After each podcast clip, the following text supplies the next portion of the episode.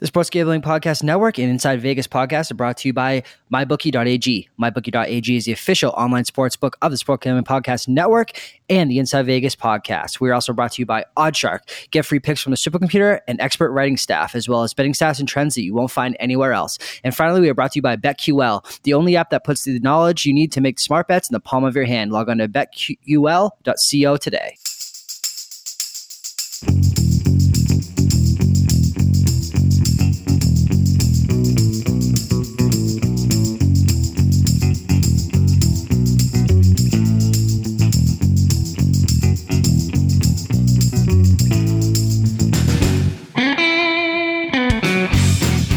Welcome into the Inside Vegas Podcast, episode number 21. And with the once every 4-year event known as the World Cup, how could we not kind of break away from the philosophical, kind of look into inside social media and Vegas point of view and do some picks and have some fun with this event? And whether you have zero soccer betting experience, which is honestly like myself, or you're a seasoned bettor, I think that the event is, I mean, it's fun, right? You know, give yourself that degenerate bankroll, for lack of a better term, and kind of cap yourself and have some fun with it. The event doesn't come along all too often, and I realized that the USA isn't in the event, not that they had a chance to kind of win either way.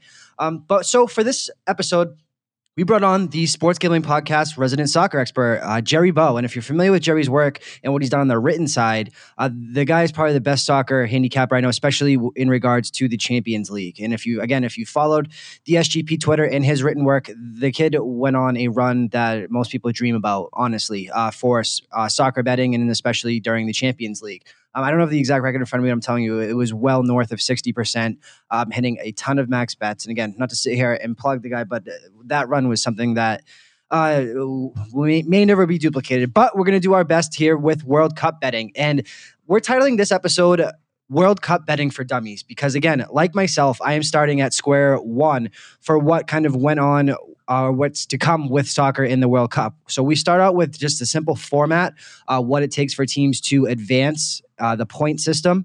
And we did ourselves kind of a live on-air impromptu bracket, as well as a ton of kind of his best bets and some analysis that go so much deeper into really anything that I have seen. He absolutely loves this, lives for soccer betting. So you're in good hands, trust me, on this one. So I hope you guys kind of enjoy World Cup Betting for Dummies, some best bets, and everything in between for analysis on each team. Welcome into the Inside Vegas Podcast, and joining me for a very special World Cup for Dummies edition, for lack of a better term, is the resident soccer expert of the sportsgamblingpodcast.com and the Sports Gambling Podcast Network, Jerry Bo. Jerry Bo has been working for companies such as ESPN Houston, Sports Map Houston, as kind of their resident soccer expert, and does full-time work, as well as I'm sure you've seen how we absolutely killed it for SGP during the Champions League run. So Jerry, how are you tonight? How is everything going, my man? Everything is perfect, Christian. The day's finally coming upon us, and I'm ready, man. So thanks for having me. Yeah, man. And so again, for anyone that wasn't kind of familiar with, is only more familiar with the audio kind of version of Sports Gambling Podcast, for lack of a better term, man, you guys really missed out with what Jerry accomplished during the Champions League. And again, I don't know if you have your record right up in front of you, but it was absolutely killer, man. You know, have you ever gone on kind of a run like that in your life of soccer, and soccer betting? Let's be honest here. And no, man, it was just a good read I had on that tournament, and the teams that I felt like I had a good read on, man, they ended up matching up against each other, which made it magic after that, man. It just felt like every game we had, we were spot on. Even the games we lost, man, we could look at the numbers and say, hey, we had the right choice. Right, man. And when you get beat like that, if that's what it takes to beat you, you know what I mean? You know, that's when you kind of know things are going great. But how did you kind of get into betting soccer, and specifically, I don't know if you do all leagues, or if you just do obviously the World Cup once every 4 years, Champions League, or do you kind of dig into the 50 or so leagues that are out there in 50 different countries? Man, I'm a long-time enthusiast of the sport. My father was a sportscaster, so he covered a lot of World Cups, so I was a shotgun rider, man, my whole childhood. So I got to experience a lot of big matches. I got to see a few World Cups, and unfortunately, he's not here anymore, man. And that's kind of where my story starts. He was murdered in a robbery a few years back, man. And basically after that, man, I made it a point to, I've always been a gambler, man, but I made it a point to, I had to get his microphone back. So that's where my gambling and now hence the ESPN and whatnot. I try to combine the things, and I found my way into that. Oh, man, that is absolutely tragic, bro, and I'm sorry to hear that. But again, you know, when you carry on somebody's name and through gambling, man, there's absolutely nothing better in this world. So again, as I touched on, we're going to do World Cup for Dummies because I'm going to be completely honest with you and everyone out there. I've said this time and time again. Aside from kind of tailing you on the Champions League stuff, I do not bet soccer. It's just when you kind of do this full time, you got to kind of pick and choose your spots. And there's so much stuff out there that I was never really successful with it. I know people that are. It's just much like baseball. It's almost kind of like a long game, I feel, and I can't bring myself around to do it. But the World Cup is here, and with such a high demand for kind of content and people, even if they don't watch soccer like me, sometimes will watch some of this stuff. And there's a huge edge to be gained when you kind of know what you're doing, especially with this and the people that are making up these teams. So again, we're going to start from the beginning here. We're going to rely on you to kind of take us through the format of the World Cup. Again, obviously it's once every 4 years, but kind of how teams advance, what the different groups and everything like that means. Then we're going to kind of get into your best bets, who you like to win, and everything like that, and everything in between, man. So starting from the beginning, let's touch on kind of World Cup for Dummies, page 1. So obviously there is groups A through H, which means that there's 8 groups. So how does the point system work? How does each team advance? How does that all kind of break down to make it to the next bracket in the tournament? All right. Well, to start off, like you said, A through H, each group consists of 4 teams, making it a field of 32. Every team, the group stages is a round robin. Every team will play each other. Wins count as 3 points, draws as 1, and obviously losses as nothing. The top 2 teams advance after that out of every group. If there happens to be a tiebreaker, they go down to goal differences and whatnot, and they go down a few different statistical categories, but for the most part, it'll go down to that goals for and then goals against. And but you're trying to get to qualify for the next round, which is a round of 16. You need to qualify as the first or second group team out of your group. Awesome, man. All right. So that's kind of the philosophy. So then once they break it down to the next, is it how does one advance to the, or how does a team advance through the next set of rounds once they win their or qualify as one of the top 2 teams in their group stage? Okay, so once you figure out who was first and second, the first of A, for example, would play the number 2 out of Group B, and then vice versa, second of A with one of B. And that'll happen with all the groups down the line. After that, then it's just everything starting at the round of 16 is one loss elimination, and eventually you play down to one champion. Awesome, man. So again, this tournament is going to be starting on June 14th. The round of 16 kicks off on June 30th, I believe. Yep. And then it is, then the round after that is July 6th. July 7th.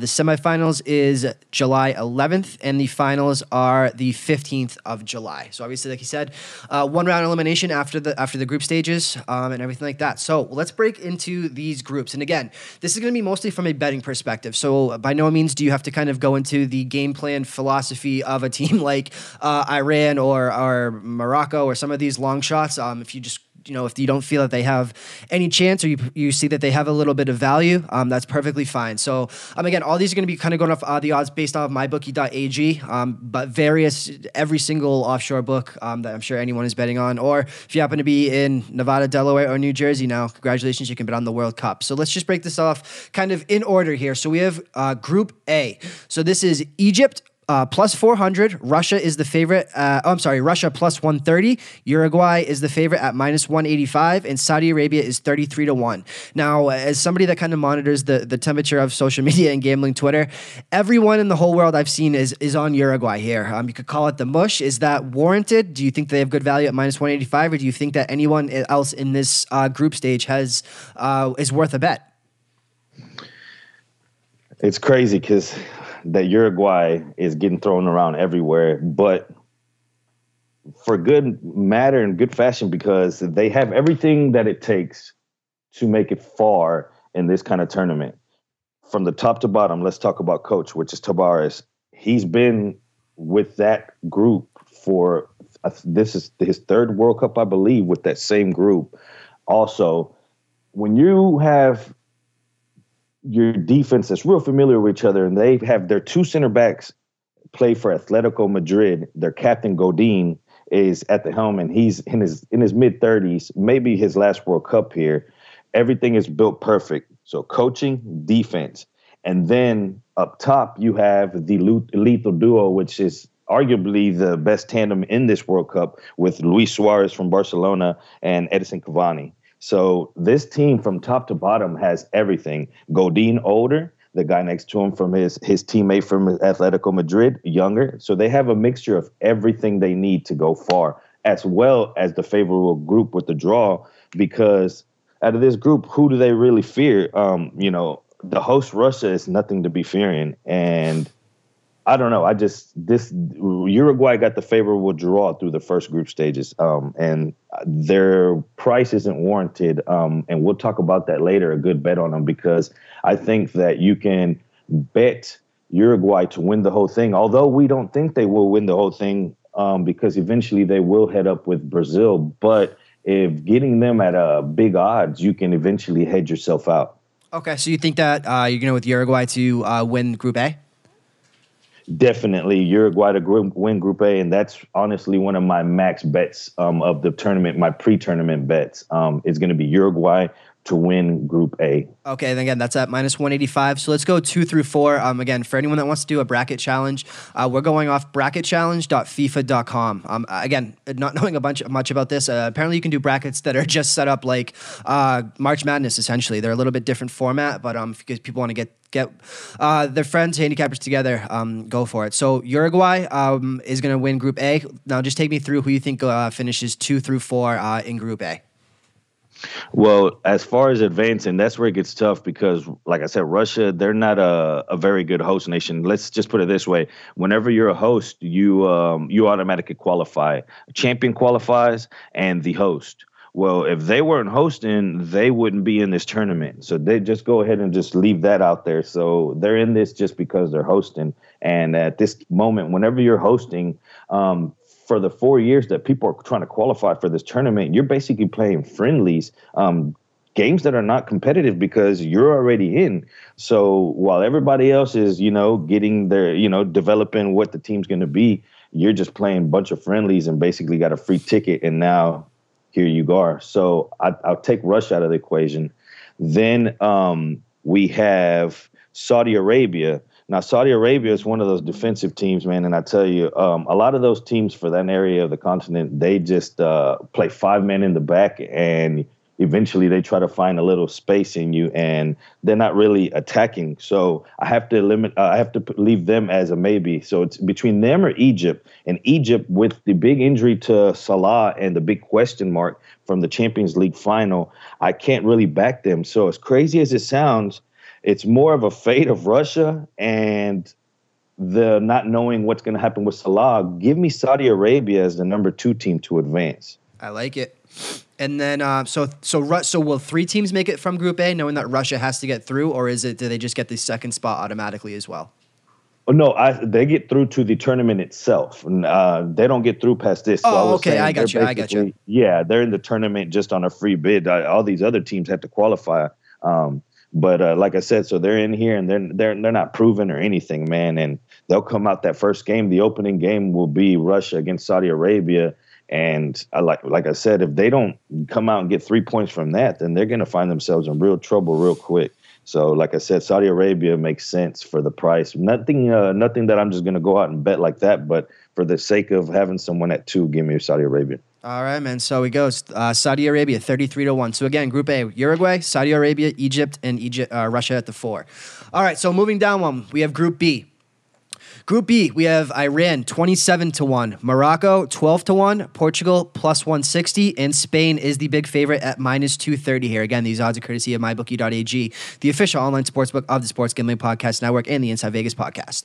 All right, man, so we go in shock here with Spain, Portugal, +160, or are we taking one of the 2 long shots? No, this is, it looks to be a 2-horse race here. Spain is running wild and rampant through these qualifiers on their way here. They were undefeated under Lapeteji. I'm sorry if I mispronounced that. But the thing about him is he was just fired this morning. 24 hours within the kickoff of the World Cup because he accepted a job, the new job at Real Madrid, which Zidane left. So basically he took the job without running it by the Spanish FA. And basically they didn't like the way it went down. So they let him go. So now France, which is Spain, which was one of the tournament favorites in a lot of people's eyes, now have a question mark at the coaching position. Okay. So we're going to go. Okay. So I guess just to, if Spain and Portugal are the front runners there, and I'm not really worried about them advancing. It's more about what they will do in the later stages. Morocco, they play a similar game to Spain. Spain is known as the tiki-taki. They do a lot of short passes, getting to open spaces, wall passes. That's what they're known for. Morocco tries to exhibit that same kind of game, except for they don't have the talent that Spain does. So they'll try to play it out the back with these little boom passes, give and goes, and those players don't really have the skill level. So they're known as Morocco is known as like a fake tiki-taki. They play a really, really similar style to Spain without the talent. So look for Morocco to make a lot of mistakes, and you'll see it. It'll be Morocco plays a lot of low-scoring, ugly games, and like I said, with Portugal and Spain, they'll win that group. The very first match in that group for Portugal and Spain is versus each other. That's on Friday, and it's the main game. My time, it's 1 p.m. Central, but they got a dream. It's a dream. The late game on the first Friday, Portugal versus Spain, to see how the group starts. Awesome, man. So let's break it down. We're gonna go Spain or Portugal for the official pick in Group B to be the number one. Give me Spain 1, Portugal 2. Love it. All right. Spain, Portugal. 3-4. Give me an order for Iran and Morocco. Morocco, Iran, Morocco 3. Got it. All right. Group C, we have France -380, Peru +600, Denmark +400, and Australia at 18-1. Well, just like you hear Uruguay floating around, you hear a lot of this France. And for good reason, they have top to bottom the most probably stars-packed roster. But the thing with them is they've never found a way to really put it together. And that starts with their defense. Their defense is extremely leaky. Their boss is keen on playing 3 men in the back. He's just really hard-headed, and that's just the way he plays. He lines his guys up. So France, they won't struggle too much through these group phases, but when they advance and they play against a team that could open them up, they'll have trouble. So France wins this group. And the second place team here is what might surprise some people, but a lot of people like them, is Peru, coming out of South America, the CONMEBOL. I just really believe that this team is inspired, and they're just playing for something else. The ban that was lifted on their prolific goal scorer, Paolo Guerrero, was lifted about a week ago, and he came back to his first game as a friendly and scored 2. Like, that just goes to show you where they are mentally, and Peru's got that whole country behind them. I think Peru gets second in this group, followed by Denmark and then Australia. Beautiful. All right, so Group C, we have France and Peru, 1 and 2.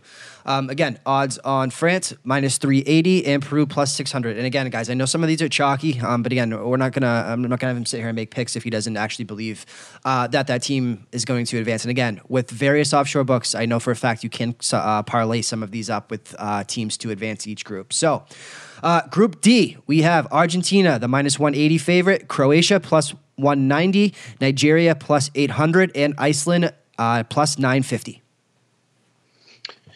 Well, Argentina is everyone's favorite, I guess, for a single player, which is Lionel Messi. But as a team, I think they get a pass for something that they were in years before, but not actually what they have on the field now. And not to say Argentina doesn't have the talent by any means, but they haven't found a way to play together on the international level in a few tournaments now. Now, true, they did make the final of the last World Cup, losing ultimately to Germany. But that's something that's always occurred in Messi's career, is he can't win these finals with the national team. Not only did he lose that final with Argentina, with playing with Argentina against Germany in that final, but then he went on to lose the Copa America final twice versus Chile. And he just can't knock down these finals. That Chile team that beat him, that coach Sampaoli is actually who they got now. So the Argentina went and got that coach, which is actually from Argentina himself. So they got a coach that's been there and won in big matches, and now it's what many people are saying is going to be the last World Cup for Messi and his last chance to get up from under the shadow that is Diego Maradona from back in, in the 1980s, 86, whenever he last won the World Cup for Argentina. Messi to solidify his career, a lot of people say he needs that World Cup title, and that's always going to haunt him until he gets that, and this might be his last chance. So for the sake of the Messi factor, we'll have a little surprise of them getting knocked out later, but they win the group, not easily either. They, I think this group is going to have some surprises, but let's do Argentina, and then the second place group. It's going to be between you have Iceland, Croatia, Nigeria. Iceland, this is their first World Cup. Their first major tournament was in 2016 at the Euros, and everybody's Cinderella fan favorite because of the way their fans traveled. They basically have like the Vikings skull chant, and they travel big. They say about 10% of the country's total population travel to the Euros, and you'll see them again. You'll know when you see their fans at this in Russia 2018. So Iceland, from a playing standpoint, they made noise and they ended up beating England in the knockout stages in Euro 2016. But I think that was more a product of England being on the downside. So I don't think they really can do much in this group, especially opening up the opening group, game against Argentina. So they might be down potentially 0 points and then giving up X amount. Who knows how many Argentina can score on them. So to me, it comes from Croatia, Nigeria. Croatia has arguably the best midfield duo in this tournament, but they've never been able to quite put it together. Nigeria comes into this tournament high-flying, the Golden Eagles, and that's why I'm going to go with Nigeria. I think Nigeria ultimately pulls out a draw against Argentina. In the last 5 World Cup, I believe 4 times, Argentina and Nigeria have matched up against each other. So they're kind of like, you could call them World Cup rivals. For some reason, they always end up in the group stages together. So let's go ahead and push Argentina through, Nigeria through. 1-2 with Croatia being 3 and Iceland 4. I like it. All right, man. Group E. So here we have Brazil, biggest favorite on here at -430 to advance. Then we have Switzerland +475, Serbia +575, and Costa Rica at 13-1. This one was real simple to me as far as first place, and it's got to be Brazil. I think Brazil sweeps through this group stage. There's a lot of prop bets out there and how many points they'll have and whatnot. We'll get to that, but look for Brazil to come out and make their statement early. Good thing about Brazil, whenever we look down the line, is that they their last game will be against Serbia. So in case they're already qualified for the next group, Serbia is probably the weakest team out of the group. So it won't be hard to get those extra points out of the last match. Switzerland is an all-defensive team. Some teams, they play 4 in the back. How I said, you might as well say Switzerland plays 6 in the back. They don't even really play a midfield. They play from defense. They hunker down, and then they transition it quick to the offense on long balls. Are you looking to play a lot of Switzerland unders throughout the tournament?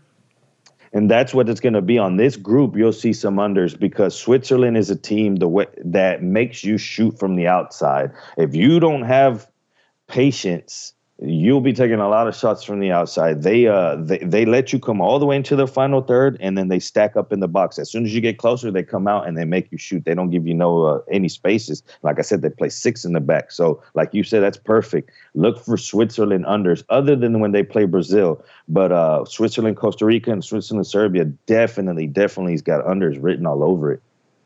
Awesome, man. So what's the 2 through 4? Brazil 1. Give me Costa Rica 2, Switzerland 3, and then Serbia 4. Serbia doesn't really have anything, man. They're if it means anything, they're the biggest team as far as height in this tournament. But man, they don't bring any kind of star power. So yeah, they'll be the dogs in this group. All right, rock chalk with Group E with Brazil. Group F, we have Germany, big favorite, -335. Mexico, +400. Sweden, +550. And South Korea, 13-1. Okay, and again, I know, like we said, it's going to be a lot of chalk, and we're going to be getting a lot of these top dogs and parlaying them to win their groups. For example, if you grab Germany and say a Spain, those two just to win their groups pay you at about a -110.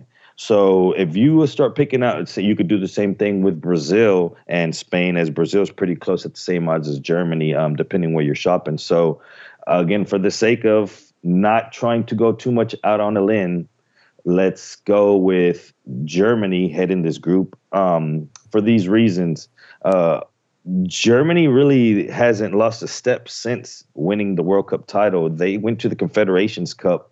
After that, with basically a group of reserves, they left all their main players out, and they still won that tournament with ease. They did lose a few big players from their last World Cup group that are on the historically as most caps. They're all like on the top 10 list, with Philipp Lahm, with Klose, just players, Podolski. Just those are three guys that are in the Germany record books that won't be there, but they had so much debt and they were built so well by Joachim Löw, which is still there, that they haven't lost a step. And look for Germany to come out and make an impact, just like they always do. This team's built for these kind of tournaments. They come out and they don't mess around, man. And that's why I can't go against them. Where you can make money on this group is that fight for second place. And you have Mexico, Sweden, and South Korea. Right here, I think you could take advantage of Mexico. Now, I want to get off of them because Mexico just had a scandal going on within the last 2 weeks, right before taking off to Russia. They basically had we call it a boat scandal, like how the Vikings had one back in the day with the prostitutes. Well, Mexico, before leaving, they played Scotland, I believe, at home, and they decided to have a party within the players, and they hired 30 prostitutes. And basically they got caught, and it started a whole bunch of mess down in Mexico right now. Nobody loves a good boat trip like Ryan Kramer. I'd love to hear that one. Yeah, exactly. So basically this boat trip, and I mean, one of the players was saying he wasn't going to go because, I mean, he was married. A few of them were married, and one of them, which Herrera, he said he wasn't going to go at all because he's having problems, and it's just not what you want to do. They did have the advantage of playing Germany first, which would be on Sunday. So going into this, when the draw was made, that was so favorable to Mexico because you say, let me go ahead and get Germany out of the way first. Let me know where I stand. If I got to make up some goals in case you get beat by 3 or 4 goals, you know you got to come out scoring. They had everything working for them. It's like how Saban prepares for somebody for a month and they're going to come out and he's going to do his thing. Like that's Mexico was going to come out with Soria. He was going to have a game plan, but now you throw in the wrench of all this stuff, and Osorio's under the bus himself, the coach, and they're saying he might not even be there after this tournament. So Mexico's just got so many off-field problems, but I still see them going through. Mexico plays big in these tournaments in the group stages, and I don't see Sweden, which is going to be without the everybody. When you think of Sweden, you would think of Ibrahimovic, Zlatan, and that's not really what this Sweden group is about. And that's what's crazy about him, because they missed all these World Cups without him. And as soon as he resigns, from the world national team. They make the World Cup, and then you heard him maybe a few months back talking about that he was going to make a return, and they weren't having it. The own players, the manager, they were just keep Zlatan away from us. Basically, we have a group that we like, and they don't have to really rely on one player anymore. But as far as talent, I don't really see them having too much talent to be able to get out of this group. And the same with South Korea. They don't really have anything. This isn't the South Koreas of before, the South Korea of 2002 that almost made it to the finals. This isn't that team. So for the sake of picking a 1 and 2, give me Germany 1, Mexico 2, Sweden 3, and then South Korea. All right. South Korea pulls up the rear. All right. Last two here. Group G. We have Belgium at -140, England, even money, Panama, 30-1, and Tanzania, 10-1. And this is an easy group as well. It's as far as who advances, Belgium, England, 1-2, but in which order? And that's what's going to be dictated as they don't play each other till the last game of the group stage. So that's going to be with everything on the line. With that in mind, this Belgium team has been the same team that we've talked about for a couple of, or let's say at least one World Cup within the last 4 years, because they have all the talent in the world. They have a new coach now. They got rid of Wilmots. Now they got Roberto Martinez. But what can they do with that talent? And can Martinez make them play at a higher level than what they did in the past? Belgium has everything. They have Courtois in goal. They have a prolific goal scorer in Lukaku. They have a De Bruyne, somebody that can dominate games. I mean, they have everything. They have Hazard. They have everything. But again, when you get in the later stages in these tournaments, your team has to have form, and Belgium is one that can get really out of form. And with Martinez's history at Everton, and knowing how his teams would get beat in high-scoring affairs, that's going to be something that's going to come back and bite them later on in the tournament. That last game between them and England's up in the air to see who tops the group, but I'll give Belgium the nod, and then England as 2. Panama, the CONCACAF, which should be the U.S.'s spot, 3, and Tunisia 4. All right. Last one, Group H. We have Colombia, even money, Poland, +140, Senegal, +450, and Japan, +575. This by far is the most up in the air group, because that's why the odds don't really entail just a huge favorite. Many would think, and I'm a fan of them, is Colombia. From top to bottom, they're the best team in this group, coming off their best ever showing in 2014 in a World Cup with the Golden Boot with James Rodriguez. Everything went their way in 2014 until they had to play the host Brazil, and that was eventually their demise. But what you get with Colombia this World Cup is the return of Radamel Falcao, which 4 years ago he was top 5 strikers in the world leading up to that World Cup, and he was playing in a game where versus a third division team and got kneed, and he ended up messing up. I forget what the injury was, but it kept him out of the World Cup, so he missed Brazil, and he's back for this one, and he's flying better than ever. So look for Radamel Falcao to make some noise in Russia 2018. I'll take Colombia as 1. And then the 2 will come out of Poland or Senegal. And Poland is more of a one-man band to me, with Lewandowski as their main target. He does everything for that team. He led the team in qualifiers and goals. He got all the goals in qualifiers, but 2, I believe. It's just a one-man team. And when you start playing these teams that play as a unit, as in Colombia, and then Senegal, which I'm about to get to, it takes a little bit more than that. Poland allowed the most goals in their group as in the qualifiers, but still managed to get through on the backs of high-scoring affairs. So give me Colombia, and then give me Senegal, a team that is all around physical, plays real tough nature, And as a team that'll play you for 90 minutes, they don't stop running. These teams are, they might not be more skilled than you, but they look to be more athletic. And when you play teams like that, they're dangerous. They're dangerous. These teams are really looked down upon, these African teams. And at the end of the day, they don't get as much credit as they should. Look for Senegal to make some noise and advance out of the group. All right, and we're going to go Poland and Japan, 3-4? Yes, exactly. All right, cool, man. So to recap this, Group A, we have Uruguay as the winner, Saudi Arabia 2. Group B, Spain is the winner, Portugal 2. C, France winner, Peru 2. Group D, Argentina 1, Nigeria 2. Group E, Brazil 1, Costa Rica 2. F, Germany and Mexico 1-2. Group G, Belgium and England 1-2, and Group H, Colombia and Senegal. So as we touched on, obviously some of this chalk's a little bit pricey. Do you have any kind of putting you on the spot here, any favorite type of parlays from a couple different groups or any bets you've already made? Again, you touched on Uruguay at about minus, I believe 140 was the minus 185. Are there any other kind of parlays that you think look good for kind of teams to advance here? Yeah, no, definitely. The way to attack these, I think, is, okay, out of the big ones, I know I have a lot of faith in Germany and Brazil. So you can parlay Germany and Brazil and throw in Spain, for example. I would do a parlay of those. Mm-hmm.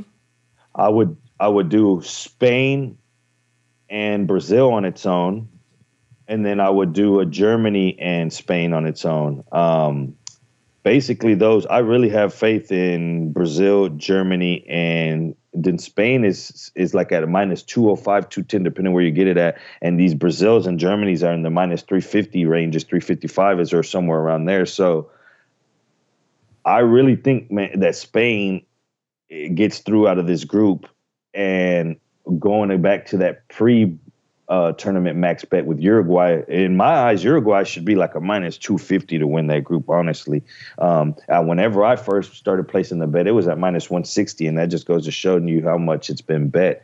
But yeah, give me, for the sake of something, let's do Brazil, Germany in one, Brazil, Germany, Spain in another, and then go ahead and throw Uruguay with Brazil and Germany in another, because the lower odds on Uruguay will help you with the steep numbers on Brazil and Germany. Sounds like a round robin to me, kid. I absolutely love it.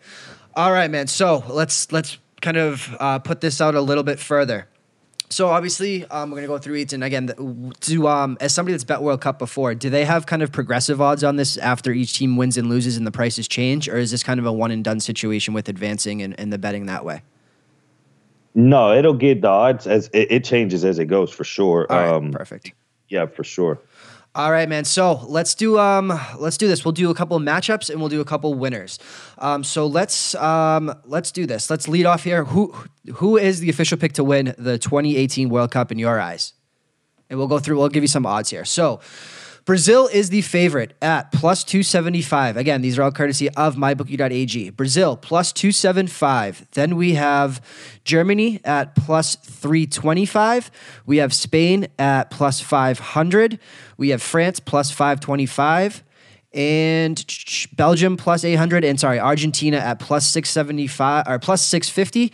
And Uruguay is at 20 to 1. I'm sorry, plus 2,000. So what are some value ones in there? Again, you can always go down further. I'm sure you have the odds in front of you, but what are a couple of bets you like from a straight bet, just winner perspective? Well, on paper, I like Brazil. I think they're the best team top to bottom, and I think it's just Neymar's time right now to shine. And the 7-1 thumping they took back in on home soil, it did a lot more. It wasn't just the game, man. That it set that country back, you could say, man. They were hurting, and I just think this is Brazil's way to bounce back. The only thing that holds me back from them is that 9 of the last 10 World Cups have in European soil have been won by a European team. And that's going all the way back to 1958, to when Brazil won it in Sweden. So usually, if the World Cup is held on whatever soil it's on, then that's where the winner comes from. Same thing in South America. 7 of the last 8 winners coming from there were from South America. The one break in the mold would be last World Cup, which Germany won at Brazil. But other than that, you know, South America is always won at home.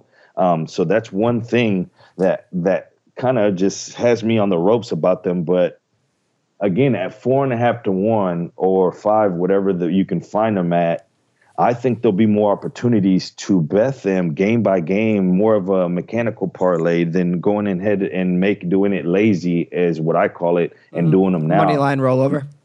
Yeah, exactly. Just because once, let's say they advance, they play in that round of 16, they will get the second place out of Mexico and Germany's group. Let's say Germany wins, they'll get Mexico. Let's say they're like a minus 300 favorite or somewhere around that area. Their next game is against Belgium, and that'll go down.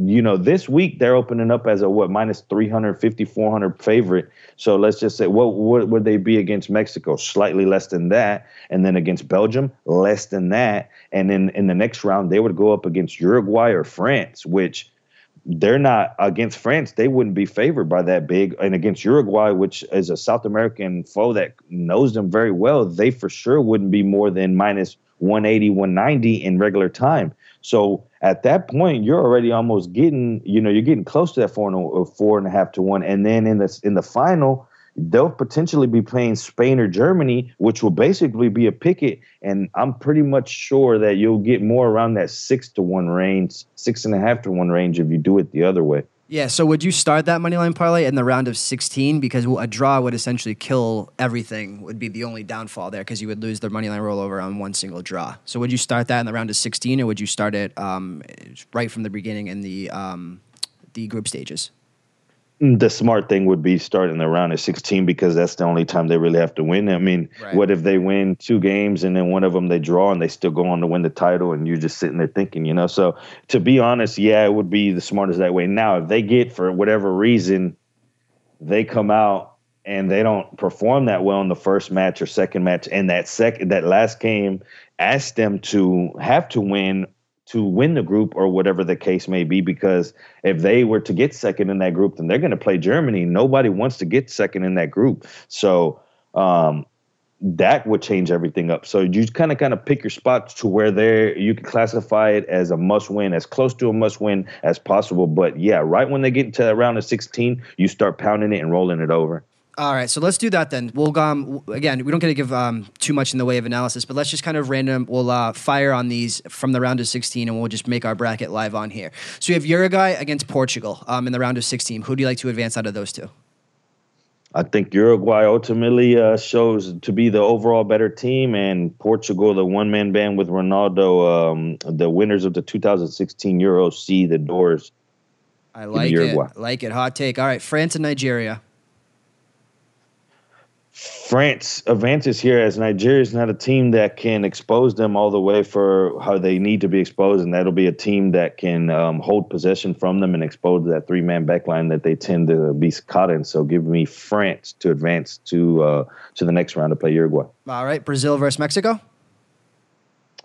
This is why I have so much faith in Brazil, and I think their path, one of my favorite bets of this tournament is going to be Brazil getting to that semi, is because I believe Mexico won't be able to contend at all. So at that point, you're basically having to beat Belgium, which is going to be my next pick, to get to that semifinal. So give me Brazil.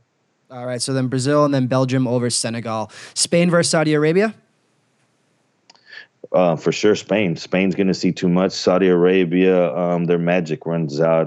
They were lucky to get out that first round, and more, it was a favorable draw. Spain advances, although they have all the trouble going on. Argentina versus Peru. South American clash, and this won't be that easy. Towards the end of the South American qualifiers, Peru had to pull out a tie against Argentina to make it this far, which they did, and they should have won that game. And then in injury time, I believe they hit the post, or I think there's something to along that line. But give me Argentina to ultimately pull through in a tough-fought South American clash. All right, Germany, Costa Rica. Germany, Costa Rica doesn't really have anything to contend to. Germany will be nice and rested, with potentially having rested their players in that third game of the group stages. So give me Germany to easily coast on in. All right, Colombia versus England. I still can't believe in this England squad because I guess of recent memories. Everything is said to be changed with Kane and Sterling and everybody. They're built from top to bottom, supposedly, and this team is supposed to be different. But I think Colombia rides the wave of Radamel Falcao into the next rounds, ultimately going against Germany. All right, so we have the round of 8. It is Uruguay, France, Brazil, Belgium, Spain, Argentina, Germany, and Colombia. So let's go. Uruguay versus France. This is where the upset happens, and this is where you're going to be able to get some value. France is going to be a big favorite by people, and then people are going to pound them. If this game happens, take Uruguay to beat them. I think Uruguay ultimately advances here as the better team, and France gets beat. Does this go to like penalty kicks if it goes to overtime? So there's no threat of a draw here for any of these once you get to the round of 16? Exactly. There's no draws. They'll go to extra time and then they'll go to penalty shots, but there is absolutely no draw. All right. Brazil versus Belgium. And then real quick, touching on that draw thing, since we did it kind of even how we said for dummies, World Cup for dummies, a lot of times keep in mind that these lines are three-way lines. They're going to offer one-on-one Uruguay, for example, one on France, and then one other draw. Make sure that you look and make sure that you distinguish 90-minute bets and then bets that are for the full game. Make sure you do that because I can't tell you how many countless times people have that problem thinking, hey, what happened here? They tied, So, but yeah, going to Brazil and Belgium. Brazil, give me Brazil to advance here. Roberto Martinez's defense is ultimately way too leaky. They press up, and that'll be a dream for Brazil. Brazil in a we'll say a thriller, high scoring match. All right, Spain, Argentina. Spain, the team beats the individual. And on this game, whenever these teams face up, you'll see the true flaws in Argentina and their system. And this would be pretty much maybe the last time you ever see Messi in that baby blue striped shirt. All right. The upset was Spain. Finally, Germany versus Colombia. As much as it hurts me saying this, in Germany, you have to give the nod here to Germany. Overall, the better team. Colombia, doesn't have enough power, enough strength, and the coaching. Just overall, this is probably considered a win for Colombia getting this far. So let's go ahead and push Germany through. All right, the final four is set. We have Uruguay versus Brazil and Spain versus Germany. So where do we go in, Uruguay or Brazil? Give me Brazil and what will be one of the best matches in this entire tournament because Uruguay, they qualified quietly second out of South America, in which is one of the toughest qualifiers ever in the history of the South American and the CONMEBOL qualifiers. And they'll give everything they can to Brazil. But Neymar will push this team through. Neymar, remember what I tell you, whenever this tournament's over, he's going to leave his stamp on this, and it's going to be his time to take over the reins of what Messi and Ronaldo have been accomplishing for years. All right, Brazil to the final. Lastly, Spain versus Germany. Here is where I think that you can make some money also, as Germany has been shown to be leaky as of late. Maybe it's because they're friendly games and whatnot, but the Germany of old doesn't play these friendly games leading up to big tournaments. They don't really have these downfalls, and lately you could see something different in the team. I don't know if it's going to be the lack of those, not experience so much because there's so much experience on that team, but the old names, or the early return of the goalie, Menunur. So I don't know if that's going to be the downfall for them, but Germany doesn't seem right. And this Spain team, with all the confusion going on with the coaching and whatnot, I still see them getting to the final facing against Brazil. All right, man. So Brazil versus Spain, South American clash in the 2018 World Cup. Let's make it easy, man. Who you got? As much as I hate going against trends and stuff, this is Brazil's tournament to take down, and Brazil will be beating Spain in that final.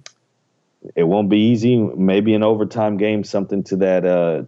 to that form. But give me Brazil in the final to hold their sixth trophy of all time.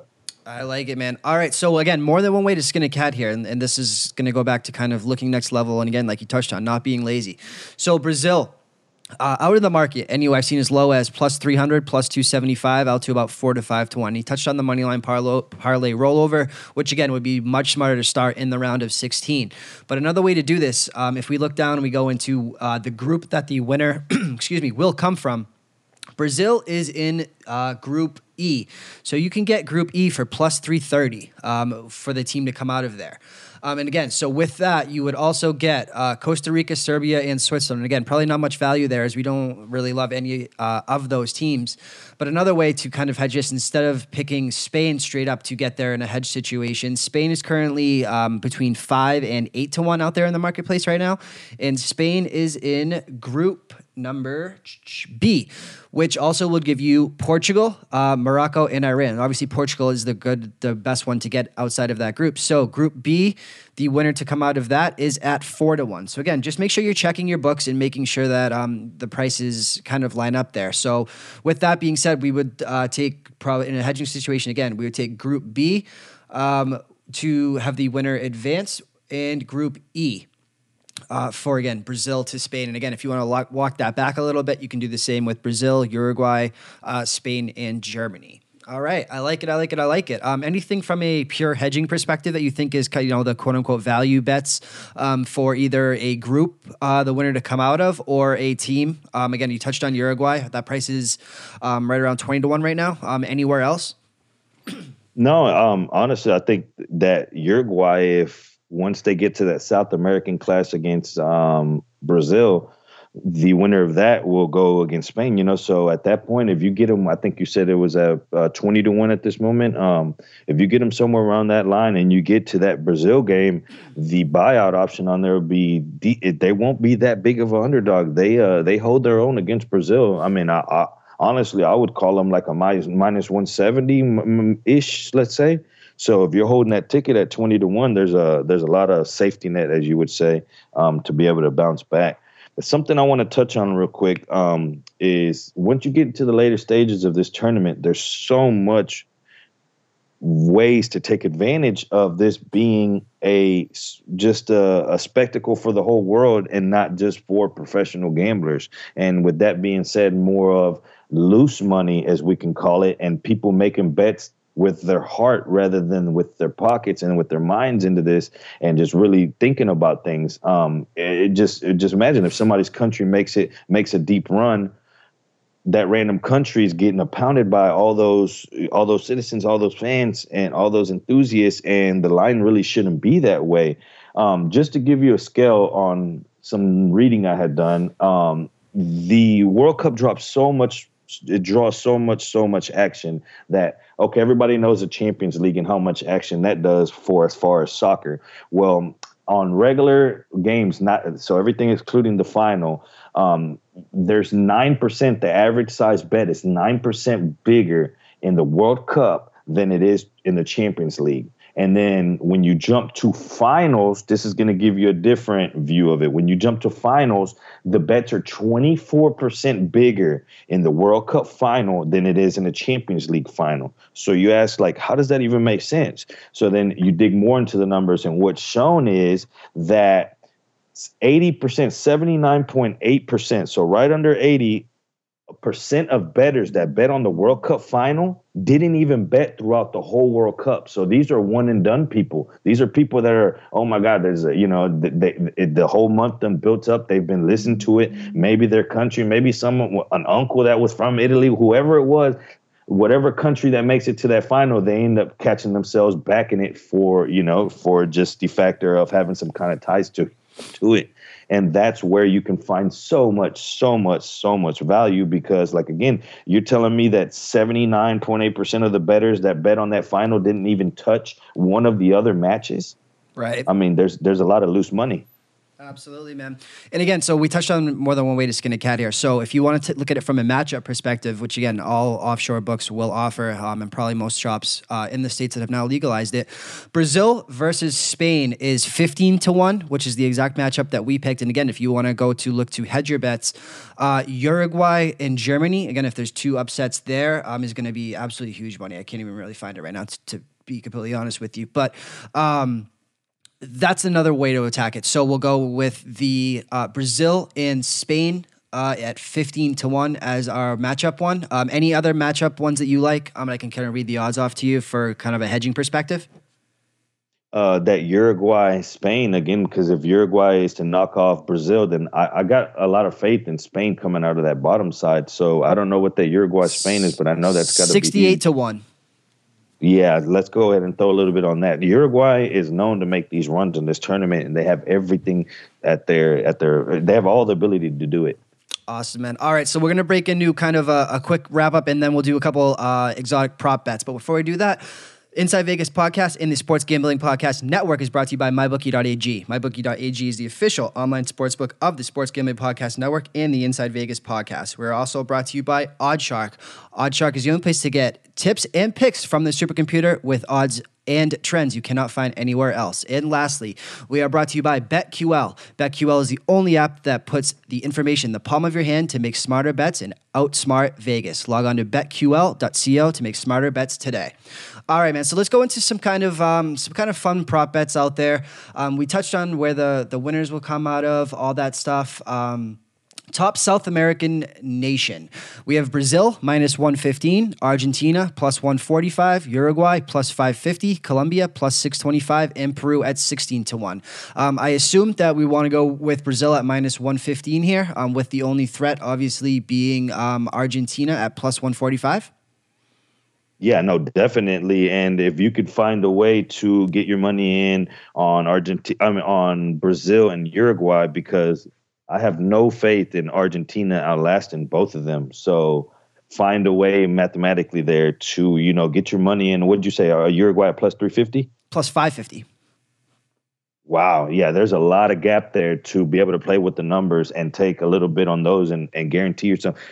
Argentina's not beating Germany. And that's, they're going to have to go, they'll go through that stage. Say Argentina does have a bad group stage. Just remember, keep this in mind. If Argentina has a bad group stage and they end up second, they automatically go to the top of that bracket where they'll run into Brazil, were I think one round before Uruguay would. So that's not a route they take. Argentina's in trouble. I'm telling you, they got a lot of stuff going on and they're going to be exposed. And by the end of this, the storyline will be Messi walks off into the shadows without being able to get ever a World Cup title. I know that. All right, man. So let's do top European team. Obviously, there's a lot of teams here. So Germany +240, France +300, Spain +375, Belgium +675, England +850, Portugal 12-1, and on down the line from there, starting at 20-1, closing at 50-1 with Iceland. Anything you like there?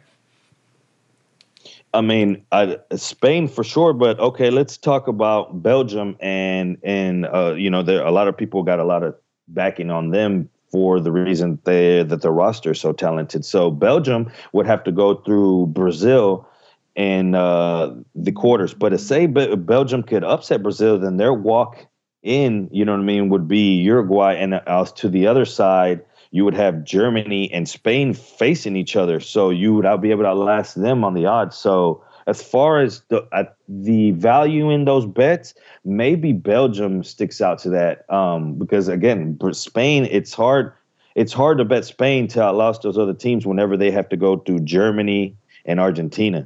I don't like that path for Spain. All right, awesome. So at that price. All right. At that price. So let's go into the Golden Ball Award. So first of all, what is the Golden Ball Award?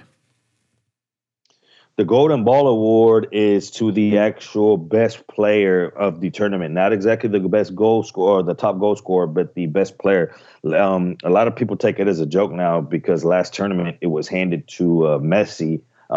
After they lost, it was just handed to him, and he didn't even want it. First off, he knew he didn't deserve it, and second, he just didn't want it. He got up there and just grabbed the little thing. It was getting his report card, man. And he just grabbed it and walked off. Just, it was horrible, man. So it doesn't have the glamour it used to. But in this year's Golden Ball Award, I think there's a lot of value. Again, I keep naming Neymar, and you figure, okay, well, how we're going to make some money off of him. Okay, well, Neymar is somewhere, I think, around the gold for the Golden Ball is 7-1. Yep, I'm looking right now. I have Messi plus 700, Neymar at plus 600, Ronaldo 15-1, Antoine Griezmann 10-1, Kevin De Bruyne 13-1. And again, I have everyone else here. I guess Salah would be the one that somebody would want 45-1.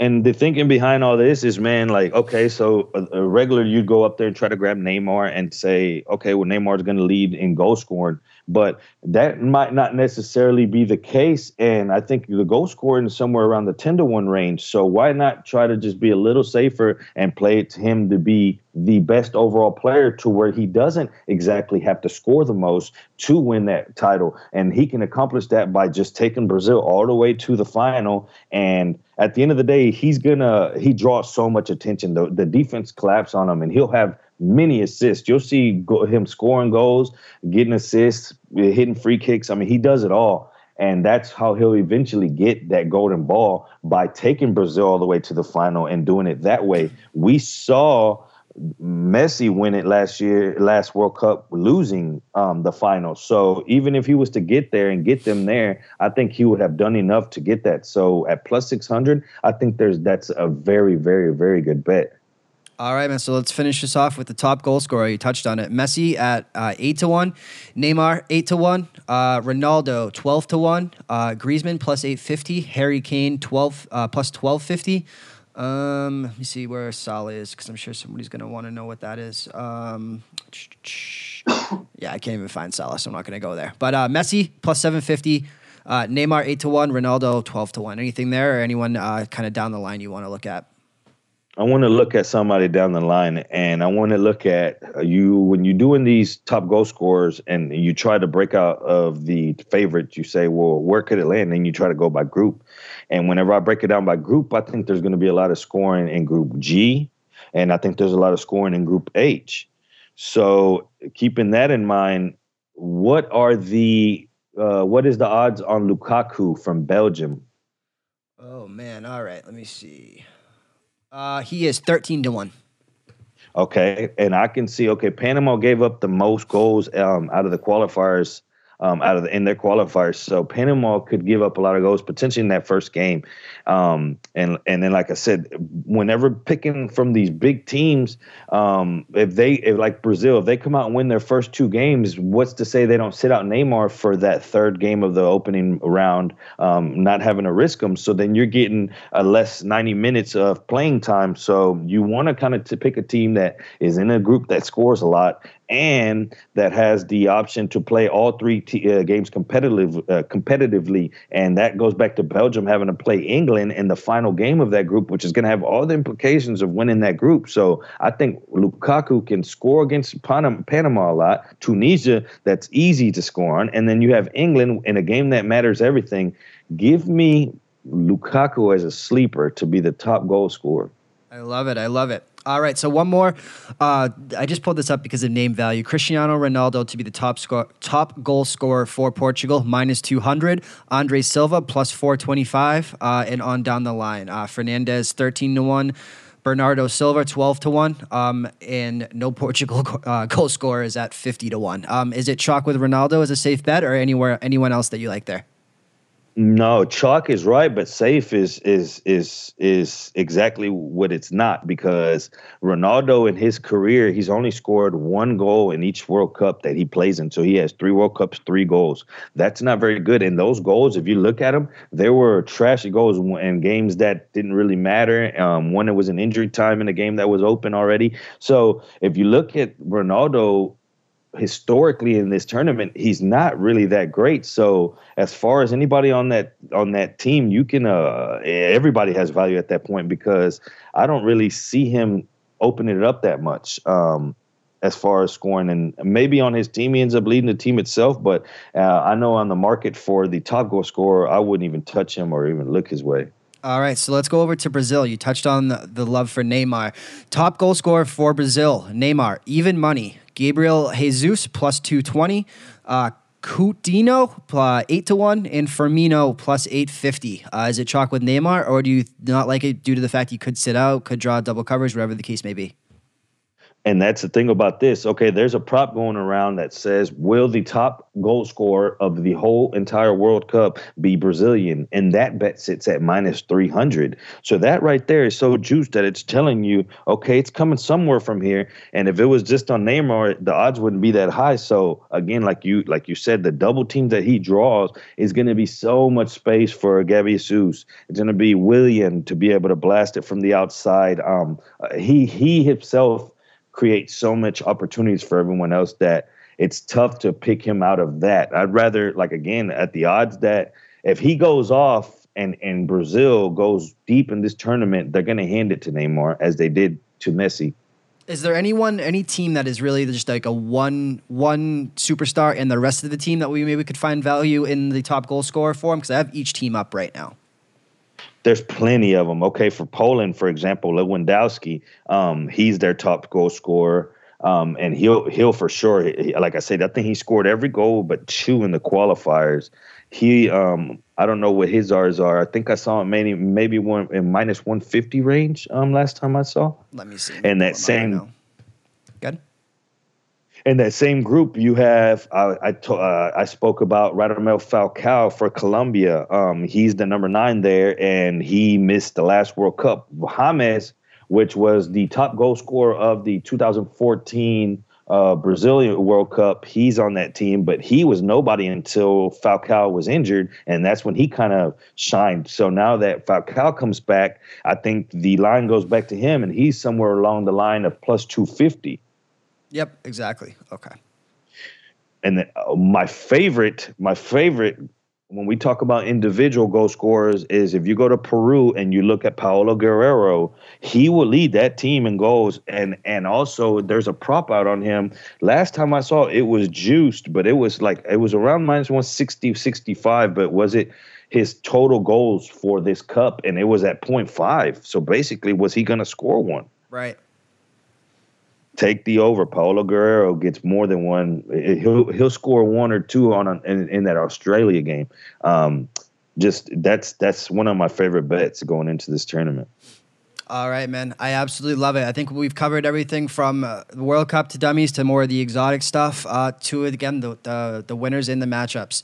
Again, just to reiterate, I'll post these up on the sportsgamblingpodcast.com. If you go there and you look at the website page for this Inside Vegas post, I'll kind of run down a couple of these bets. And again, as always, people can follow you on Twitter to get all the best soccer information, man. At this point, you're pretty much my only soccer guy, so I can't thank you enough for all the hard work and the articles and everything that you do for sportsgamblingpodcast.com, man. Before I let you go, kind of plug where anybody can find you on Twitter, outside of sportsgamblingpodcast.com, where people can read your work.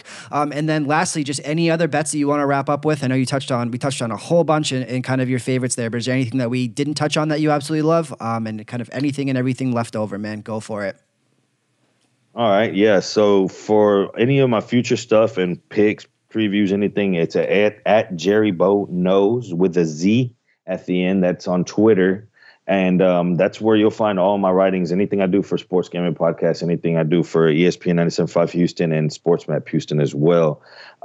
As far as any other bets that I might have, we pretty much touched on all of it. And like you mentioned at the end, for some of these props that we kind of got into at the end with the individual leaders for each team, yeah, try to find teams that are one-man squads that rely heavily on one player, and you can really, really take advantage of those things. Other than that, this is once every 4 years, and for someone like me, that's just a a degenerate gambler, we could say. It's heaven. It's action for a month, and even for the novice gambler, it's a reason for him to get some money in. So make sure that you take advantage of both sides of it, because some of us are big fans, and when it comes to soccer, you'll find that big fan that bets with his heart, and he'll mess up those lines and give you opportunities. Or you'll find that novice better that's like, hey, it's the thing to do right now. So on both sides of that road, take advantage, because it's time to eat. I love it, bro. I love it. I love it. I love the passion, man. Soccer guys are my favorite, and I wish I could get into it more, but the passion comes through, buddy. So again, thank you so much for taking the time, man. And again, follow all his great content on the sportsgamblingpodcast.com website and on Twitter at Jerry Bo Knows, as he stated, man. So again, thank you so much. I hope you guys enjoy the World Cup. Hopefully this kind of gave, this was so much more educational for me maybe than it will be for some of you guys that know absolutely nothing out there, but enjoy the World Cup, guys. And again, thank you so much for coming on, Jerry.